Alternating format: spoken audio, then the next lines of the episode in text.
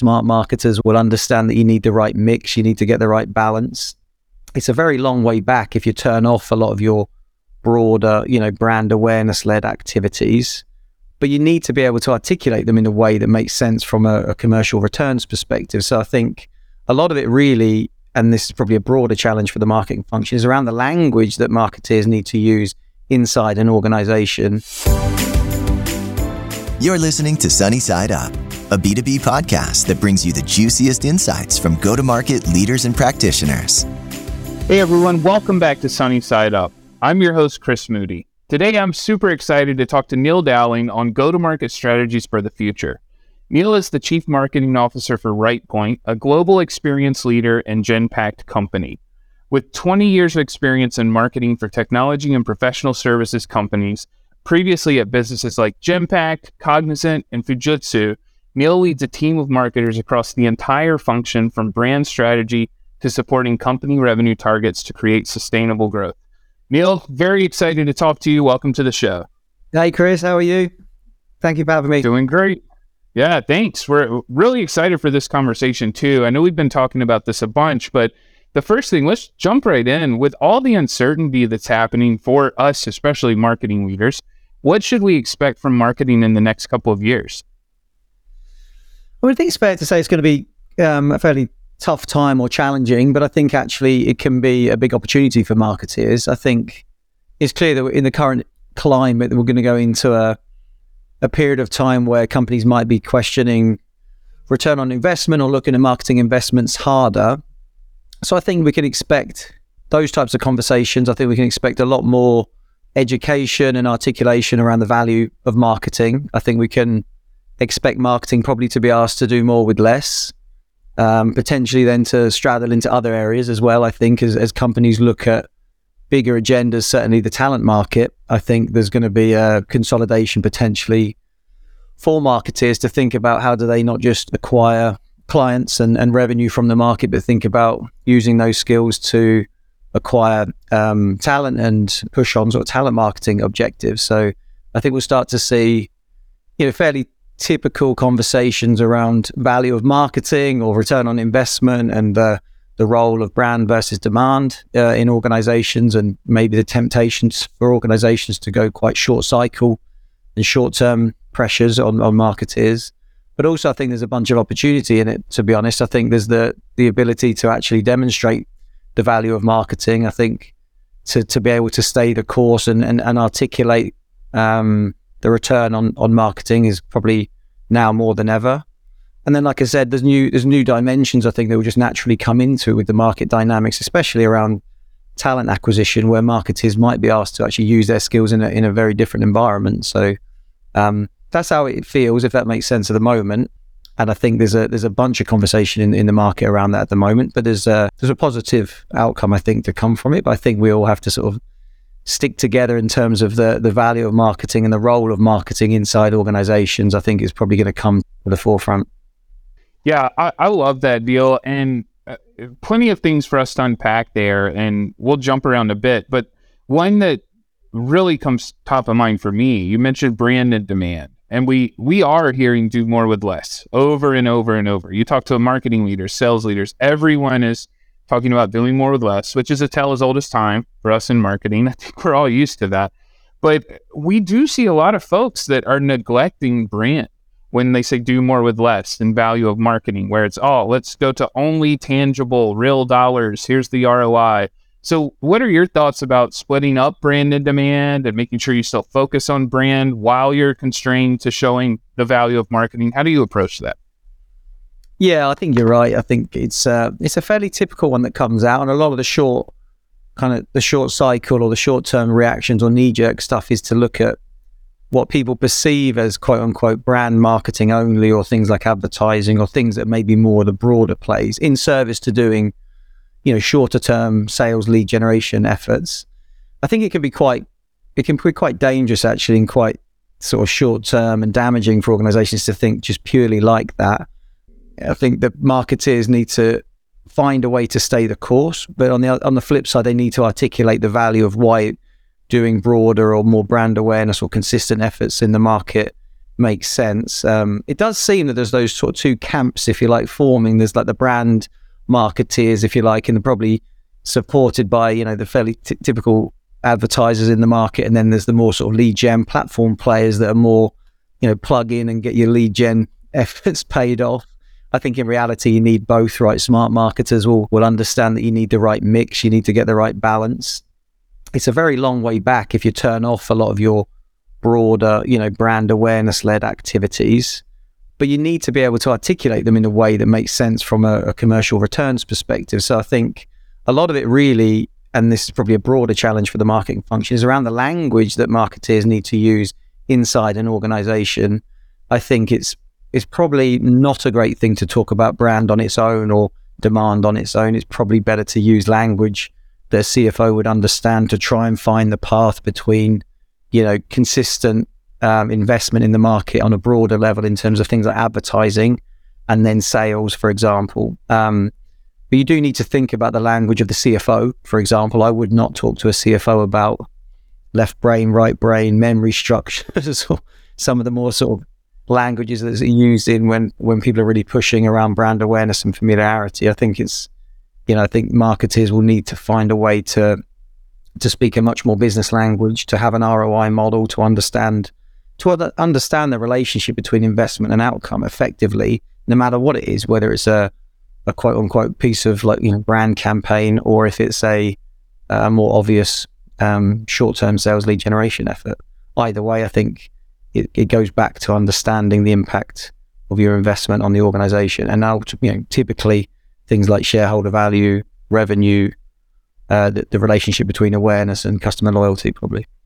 I love that. And anytime I hear two camps, I think of polarizing forces, right? And one thing that I saw a lot as an analyst, sometimes brand and demand, they did clash and they were separate camps, and they were looking at different metrics, different goals, not always talking to the CFO. So, you know, do you think that should be split into two camps? And, you know, yes or no to that? And then the follow-up question would be, you know, how should brand and demand leaders be approaching that collaboration? Yeah, really good question. I think my answer would be no, to be honest. I think it just won't serve marketing well if you do end up split. I think, and I've lived this a bit in terms of different organizations that I've worked within, there's often been a very obvious kind of brand camp, if you like, corporate marketing, and then there's been more, you know, revenue generating field marketing. I think where I've seen it work really well, and we did this actually at GenPact pretty well, is integrated marketing, right? Where you try and collapse and consolidate the spend and channels into a consolidated team who have a collective scorecard. Now, your scorecard needs to be around those different measures, but you need to have and marketing in general should have a very good, marketeers should have a very good relationship and understanding of the different channels. So I think you're going to have to integrate it anyway, because in reality, you're probably not going to have the budgets to do two separate splits. It should help you with that common language that we talked about. It should help you get collaboration in the team and get through to sort of a narrative inside the organization that speaks to outcomes and commercial returns. But it is hard, to your point. There's organizations that are structured in that way.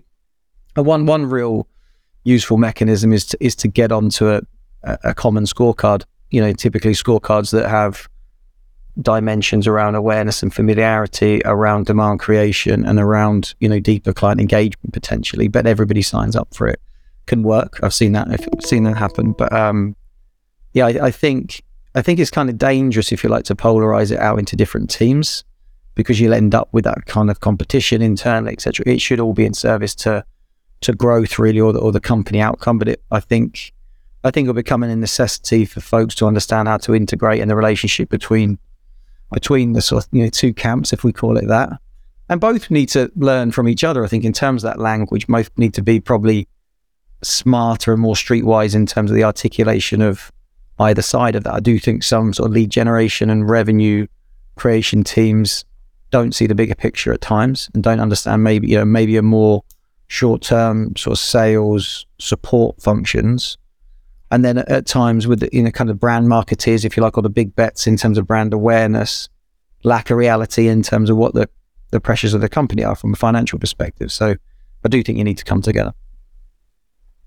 I love that. And integrated campaigns, you mentioned that, integrated marketing, integrated campaigns. I think that is an amazing place to start because it requires elements of brand and elements of demand, and it has to have performance. And, you know, if we pull that back, knowing that we have to do more with less, knowing that brand and demand have to work together, no matter how your organization is structured, when we are constrained to do more with less, forced to do more with less, required, whatever word we want to use, right? Maybe it's not constrained, but results matter, and everyone wants fast results. And what have you done for me lately? And sometimes that can force the knee-jerk reaction, which usually means we're underserving brand, customer experience, all of those things. How do you approach that balance and dynamic of staying the course and making sure that we are doing what we really should be doing? I mean, some of it, to be honest, is experience and what you think is the right thing for the organization. So I think irrespective of some of the pressures that you're under, I think as a market, you've earned the right, and you also owe it to your company to kind of articulate actually the longer term growth of the company or the longer term value of the company is actually better served by having a mix of things. So I think you do have to sort of hold your ground or stay the course to some extent. I think it's good to have a model of some sort, whatever it might be. I mean, people are in different positions with the data that they have at their fingertips, but most organizations will be able to get quite a simple narrative from what they invest into the outcomes. So I think you do need to start getting your language in order in terms of what your ROI model is, what your typical deal size is, what your impact is on revenue, what your conversion rates are, all that type of thing. You know, you give me $1, I give you $10, that you need to try and get to that type of narrative. It doesn't have to be perfect either, but that type of conversation, I think, is respected inside an organization. So I think you do need to be hyper conscious of having a quote unquote ROI model or commercial model.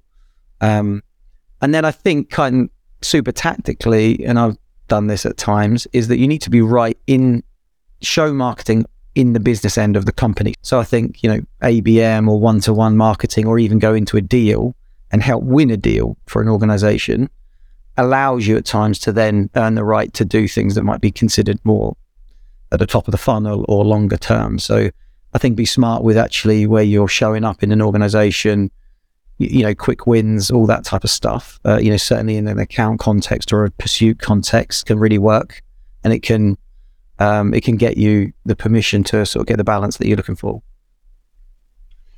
Another amazing layer to pull back that we didn't talk about when you and I talked earlier, but one-to-one ABM and, you know, helping to win deals, that triggers a lot of positive emotion and adrenaline hits, honestly, for me, when you talk about that, because I don't know that a lot of marketers are thinking about how they can jump in and help close deals. And that's one of the most exciting things that we can do. And thinking about account base, right?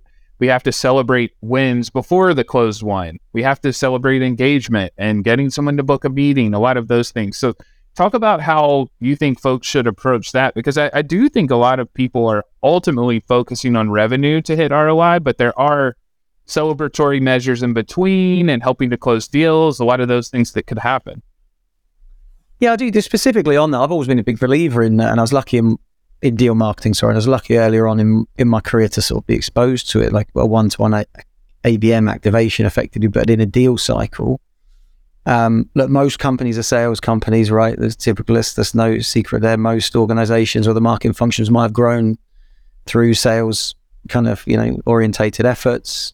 They might even report into the head of sales, all that type of stuff. So it's actually a smart thing to do to think about your budget in a conversion context too. So like to your point, a lot of people think about creation, but you have got an in-year revenue kind of need. It's good for you in terms of getting your budgets down the road and things like that. So for the company to hit target, and you can do some really cool things, especially if you're giving just enough time to think about it like a campaign, have enough run up, work with a deal team that often need help in terms of articulating a win strategy or getting a value proposition out of their head, delivering it in a really creative format or context. It can be a good kind of, well, one, I think you should just have it in there anyway, because it's part of a function, in my opinion. But it can be a really good tactic if you want to lobby for a budget or demonstrate value. There's nothing better than saying I've been involved in 10 bids. Those 10 bids total $10 billion and we've won $1 billion of them, you know, and you can actually show physical assets often. I think like executive summary material, mini campaigns, hyper-targeted, digital and social could be really cool efforts. And it probably can get you to a point of down select, in my opinion. I've always thought in one-to-one deal marketing, the measure you should take is actually down selection, not necessarily winning it, because that comes down to price and stuff like that. But you can actually make a big difference on going from a short list of 8 down to 2 or whatever it is, just through articulation and actually walking the walk in terms of your creativity.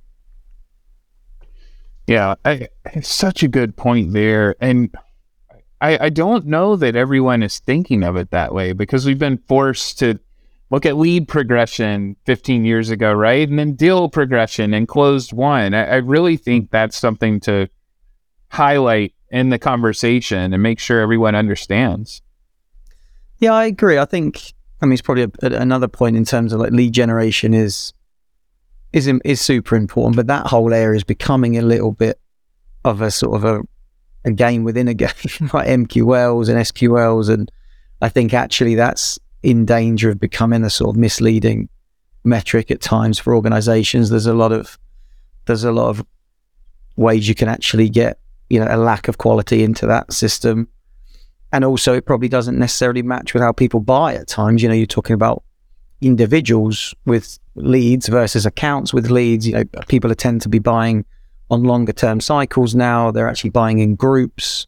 How does that match your sort of lead gen metrics and things? So I think even within that lead generation world, and that people are starting to probably ask more questions of, or put more focus on, you've got to make sure that's, you've got a fidelity in your data there too, really.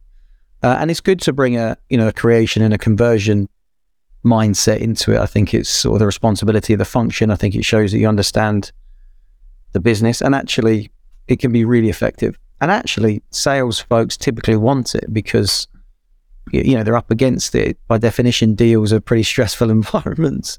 If you can come to the table and create a clear narrative and create a clear sort of influence or picture from marketing contribution to actual one revenue, then I'm not sure what else you can do really in terms of ROI. Yeah, in any safe space, if we pull together sales and marketing leaders separately, together, whatever the case may be, alignment comes up over and over and over. And, you know, we've hit on that without saying the word, the unspoken word of alignment, but jumping in and helping with deals, there's no better way to build alignment than to really understand what's happening on the calls and finding ways to help on the calls. Do you have any approaches to how you look at sales and marketing alignment? I don't know. 20 years of trying to do it. I think to be honest, it's sometimes it's blown up more than the realities. I think there's not necessarily a conflict of interest ever. I think it's just sometimes two communities that don't necessarily understand each other as well. I never feel there's a tension, to be honest. There's just, I think you, like any type of collaboration, right? You need to just engage. You need to understand from their perspective.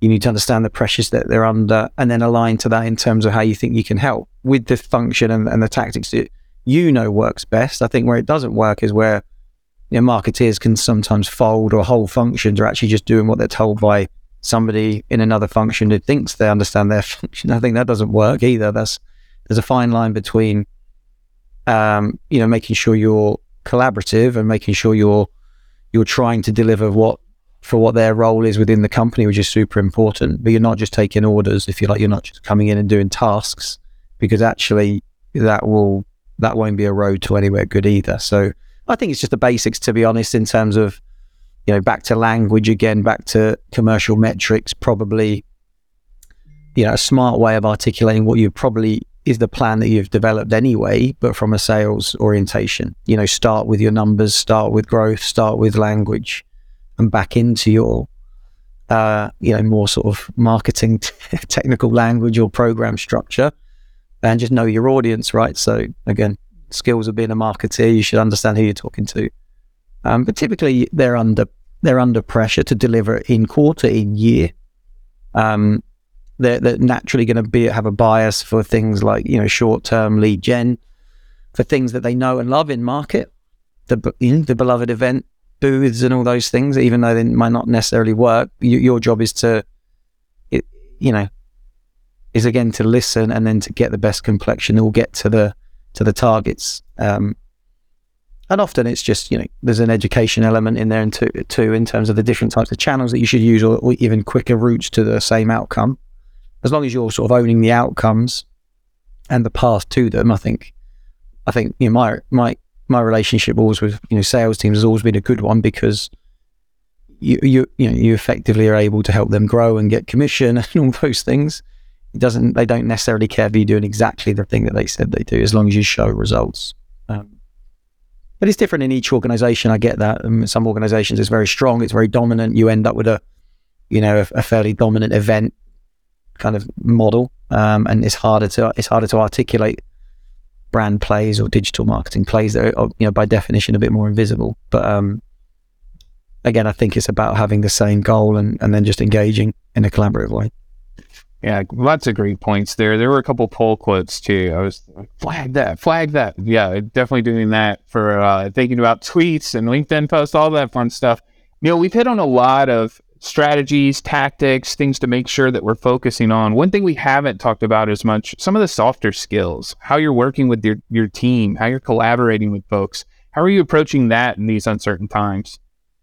Yeah, it's a great one to bring up, Chris, because I think, like you said, it's easy to get into the numbers models or channels or tactics and strategies, but you have to remember there's a team, and without that you're not going to get a lot of that done. I think it's a really good one to pick on, because I think now more than ever you do need to sort of be conscious of potential burnout within the team. There might be fatigue in terms of like budgets or replanning conversations constantly. So I think probably a couple of basics really. One is just to ensure that you're checking in all the time and you're thinking about retainment of talent, because in tough times, people start to question things, and if they've had, they've had budget constraints, they might think, start be thinking about role or areas where it might be, the grass might be greener. I think you have to grow and develop people more than ever. Think about, like we talked about at the top of the call, there might be roles now that are coming up where people actually stretch into different parts of your organization, either in the marketing function or elsewhere. I think like at the skill base of your team, think about how sort of fungible that can be. And I think you have to, go back to basics in terms of team spirit and still try, making sure people are enjoying themselves. I think it's, it is a little tough out there from an economic perspective, but it's a very good place to be in a marketing function or an organization. So make sure you've got a, doing some of the basics around social programs and connecting and making sure people understand the purpose and value of their roles. Yeah, great. And we've hit on a lot of this, but any other things you'd like to talk about how your organization is adapting to the economic downturn and uncertainty and do more with less? Is there anything we didn't cover? I think there's a couple of things. I think one is sort of around planning cycles and your mindset for planning. I think, we've certainly been, agile does get thrown around a lot of the term, not in our company, but in the industry, I think. But we've truly sort of thought about it in more agile way. I think the days of 3 to 5 year plans are probably gone. I think if anybody's working on that, and that's going to come good in the later stages, might suggest sort of putting that down. But I think we've certainly looked at much more, a 12-month plan with a bunch of agility baked into that. Thinking about it on a quarterly structure when you can be sensible, and that works for the channels that you're using. And then, like we talked about, getting the right mix of brand and demand and client plays within that. And the other thing is around focus. Like in-market focus has become as big a conversation now than ever. I think focus on the organization side in terms of what is our go-to-market, and then obviously tightly aligned to that, what is our focus as a marketing function. So keeping it as simple as possible would be like a big mantra for us. And there is actually complexity in doing that, but I think it could actually be the defining kind of characteristic, I think, of successful organizations and marketing functions, the ability to be bold but focused at the same time, to keep it simple, to think about, all the way through the go-to-market really in terms of a clear and simple message, smoother customer experience, being really clear on your priority markets and accounts, less but better in terms of your program mix. I think simplicity and trying to live that through the choices and having as fewer variables as possible, if you like, in terms of how you're going to go to market or make it, you're cleaner and efficient in the market. Yeah, that's such a great one. I'm probably spending 90% of my time under simplicity, if I'm honest. Just a lot of the projects I'm on, and yeah, and it's always in the eyes of the customer, which is something we don't do every time as marketers, if we're honest. Sometimes it is internal out, and really making sure that we're hitting the simple mark for the customer. So great point there. Yeah, I think you bring up that's a mega point in terms of like, when we've talked about this a lot, and you see it in sort of whatever we're calling this period we're going into, sort of pressurized economic sort of situation. Organizations go back to the core of what they think is core to them or core to their clients, and and therefore sort of spend aligned to that. So I think we've talked about that a lot in terms of, well, you have to be very simple in terms of if that is the headset of your client or even your internal organization, then you're going to have to be simple in terms of how you reach them, the time you've got to get your message across, where you reach them, etc. So I think, people's headsets, if you like, or decision-making capacity is probably reduced, if you like, in terms of they're not exploring as much in these days as they would maybe in more positive times. So therefore, how do you become very simple and very kind of critical or core to that organization as well within your message? So a lot of it does go back to keeping things as simple as possible, all the way down to your own organization structure, because you need to be that way in the market. Great. Well, we talked about the softer side. Now it's time for us to pivot to the softer side and wrap things up here. But this is a section we call Good Reads. So every episode we ask pretty much the same question. Is there a book, blog, newsletter, website, podcast, video, class, anything that you recommend to our listeners that they should check out? Oh, good one. There's I read a book called Legacy, which is by the New Zealand All Blacks rugby team. It's more the dimension of team spirit and team building. Is pretty much, I think they're the most successful sports team on record by their stats or whatever. I think that's their sort of official. And they're obviously like an incredible team and brand of their own. But that's all about like their mantra in terms of like the code of conduct, if you like, in terms of how they think about team building and how they think about like building team spirit and some of the sort of non-negotiables that they live by. That's pretty cool read, actually. Legacy. Yeah, it's a good one. I'll check that out. And this is small world category, not rehearsed, but I have one friend and colleague that I've worked with that is from New Zealand, who's a huge All Blacks fan, rugby coach, and knows Flight of the Conchords. Like, he's friends with Britt and Jermaine. So every New Zealand box that I tried to check, just joking, I was like, oh, let me guess, you play rugby. He was like, yeah, I coach rugby. Let me guess, Flight of the Conchords. He's like, yeah, here's their cell phone numbers. Here's a picture of me hanging out with them. Yeah, yeah, so I'll have to connect you. James Roberts. Shout out James Roberts. This is not right, but I'm actually meant to be going to November of next year. So I could meet all those guys. Yeah, that's awesome. The world is small. So I shouted out James Roberts, but the last section, good people, right? Can you share the name of 3 inspirational people that everyone should hear about or that we should bring to the show? Any way you want to interpret that question. From a marketing perspective, yeah, there's a few. I think my old boss, Stacey Simpson, now CMO at Athena Healthcare in the US. She'd be really cool to have on here. Great character and, a bit of a force, to be honest. I think you'd have a good time speaking with Stacey. There's a guy called David van Schaick at the marketing practice in the UK. And he's a cool guy, and he's a bit of a thought leader and expert really in terms of marketing strategy, and has written a bunch of cool stuff and thought leadership. And, that whole thing, the long and the short of it, the brand and demand thing is his shtick. So, he'd be a cool guy to get on.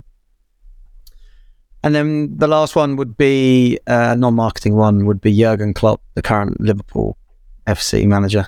If you can get him on, then he's a pretty inspirational guy. I'm not sure what he'd make of. All right. Need to be marketing, but yeah, he's a hero. We will work on that. That would be a good one to follow up with you and say, hey, we made it happen. So we'll definitely work on that. Yeah, let me know. But welcome. All right, you can join. You can interview him. How about that? I'll try to make it happen. We'll see if we can pull it off. And then our very last question: how can people get in touch with you after the podcast? All right, LinkedIn. Yeah, I'm on LinkedIn. And that, yeah, that's the easiest way, I think. All right, cool. Well, great job, Neil. Totally crushed it. Lots of great insights for everyone here. Really appreciate you being on the show. It was an enjoyable conversation. Thank you so much. No, loved it. Thank you. Good to meet you guys. Today's episode is made possible by Demandbase. Demandbase is smarter GTM for B2B brands to help marketing and sales teams spot the juiciest opportunities earlier and progress them faster.